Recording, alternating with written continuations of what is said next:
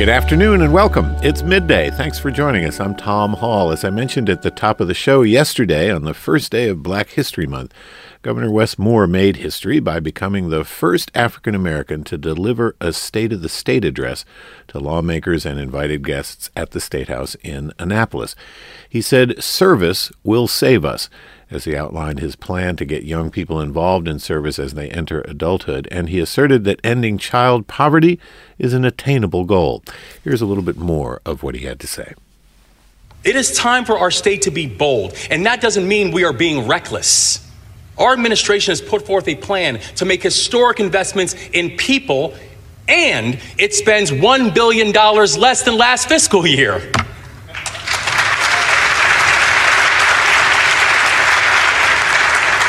Our plan and our budget, we made the largest investment in public education by any governor in our state's history.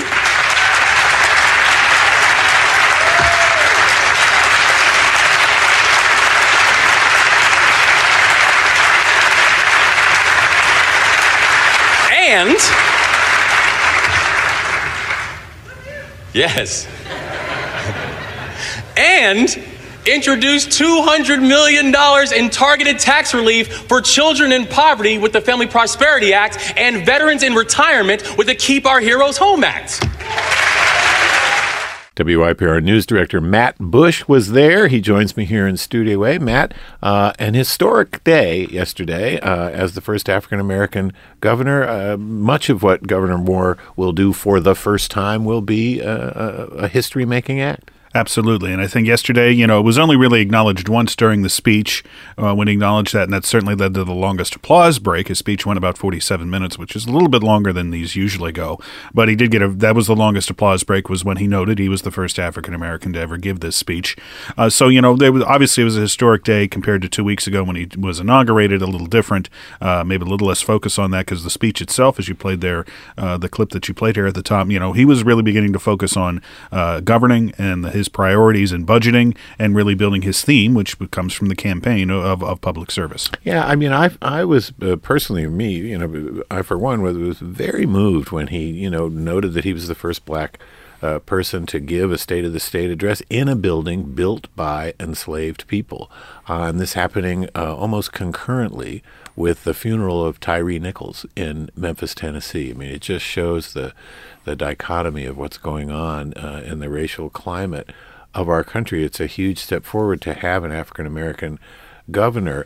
Um, and service was really at the heart of what he was talking about. Uh, he has uh, uh, proposed in his budget the creation of something called the Department of Service and Civic Innovation. What's that going to be? So that really has to do with you know high school seniors and others looking for this sort of you know a year of service in the state, and that really is to, to look at ways that you know will will bring people graduating uh, in, into service, looking at public service, not just working in the government, which was a lot of his speech was actually about that, but that in particular, that you know, developing or that that particular department he wants to do really is getting people into public service, seeing it as a career, be it in state government or not. And he obviously on his first day, that was his executive order. It's in the budget too to to build this out. A lot of the speech itself, he took that public service theme. It wasn't just about getting people into it. He specifically was trying to get a lot of people into working in the state government, and that's one of his biggest uh, you know goals here in the first year is to, to reverse this historic high vacancy rate that exists in state government, particularly in certain departments in public safety. Uh, and that was a lot of his speech was focusing on that. He also, um, you know, particularly noted, I believe, six or seven different people. Some of them were state workers, some of them were teachers, some of them were counselors. You know how they got into working in public service, really specifically telling their stories to to ram home his points about getting people into it. Yeah, and that's a sort of common practice now for politicians at the state level and at the national level. Joe Biden's giving giving his State of the Union address next week, um, and it's expected that he'll, you know, uh, call out various people in the audience to, to bring mm-hmm. up various points. And, and Governor Moore did that same thing yesterday. You reported that uh, already, I mean, a fair number of people have applied for jobs in state government, so it sounds like he's making some progress. Yes, at the end of his speech, very end said more than 2,800 people have applied in the first two weeks, and I think you believe more than, or a bit more than 1,500 people have applied to be on boards, various boards and commissions uh, throughout the state. So he, he said he feels that this is very quick. This is something that be very quickly changed. This this vacancy rate, and went through saying that, saying, look, in twenty you know twenty eight hundred people in two weeks. Now we have to look at you know building that out further. And one of the things he specifically mentioned was his administration was reviewing a lot of these state jobs.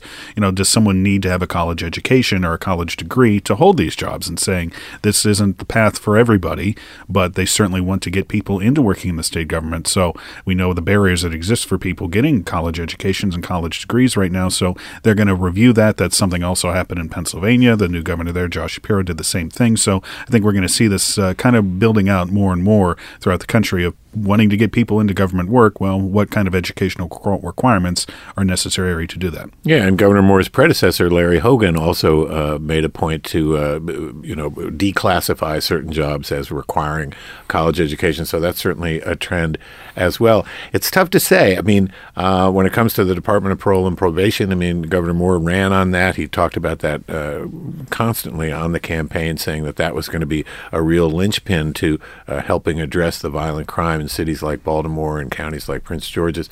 Um, I, you know, what what what experience do people need to be you know hired in those positions i mean we've got positions open in the city government here in baltimore mm-hmm. we've got positions open at the department of public works we've got positions open uh, across the country in all sorts of public sector and private sector jobs uh, it, it's a it's a tricky thing for a politician to match mm-hmm. the unemployed people with the jobs but the governor talks a lot about uh, building, you know, wages, uh, work, and wealth, uh, and uh, needing to, to match those people who are looking with the jobs that are available. It's not so easy to do. No, and he specifically in the in the speech yesterday talked about wages and saying, you know, joking with the, the legislators, like you know, um, you know, they don't get paid well being in state, you know, being in, in public service, particularly in government work. And he says, I'm sure you've all heard that quite a bit.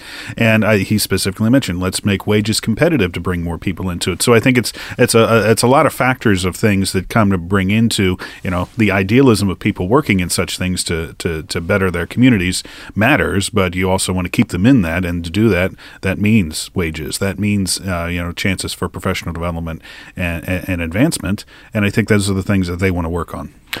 How about the Republicans? Did they respond? And uh, how would you assess the, the tone of their response? They did. It was a much shorter speech. It was also pre recorded uh, and, and, was played directly afterwards. It was the House Minority Leader Jason Buckel, is a Democrat or a Republican delegate from Allegany County in the far western part of Maryland.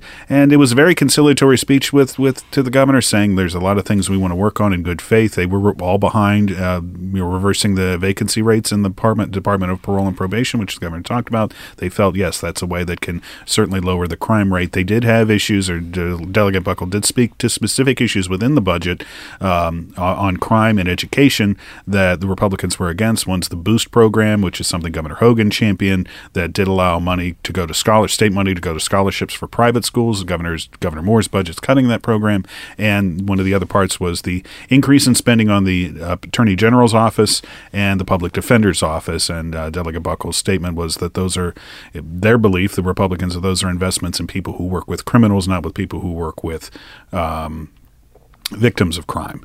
So, but with Democrats in firm control both chambers, and now with uh, Democratic governor again, uh, a lot of the Republican priorities they're going to. it's a very tall task for them to do anything to stop the governor's budget.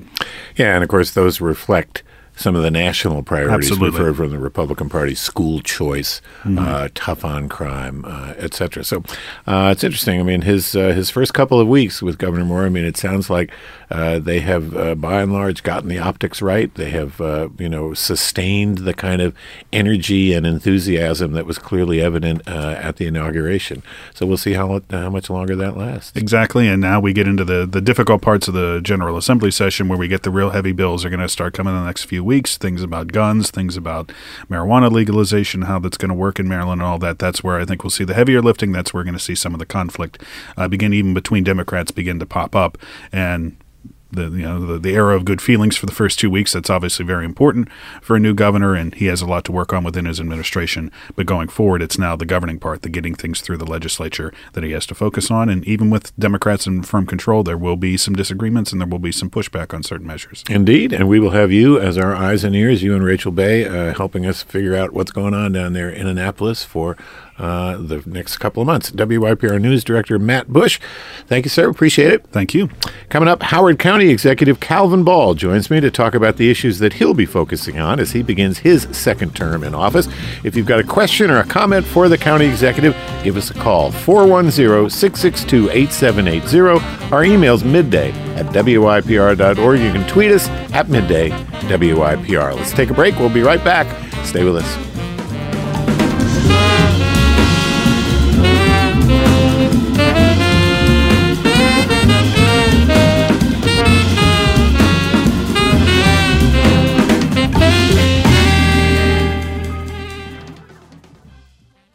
You're listening to Your Public Radio, 881 WYPR.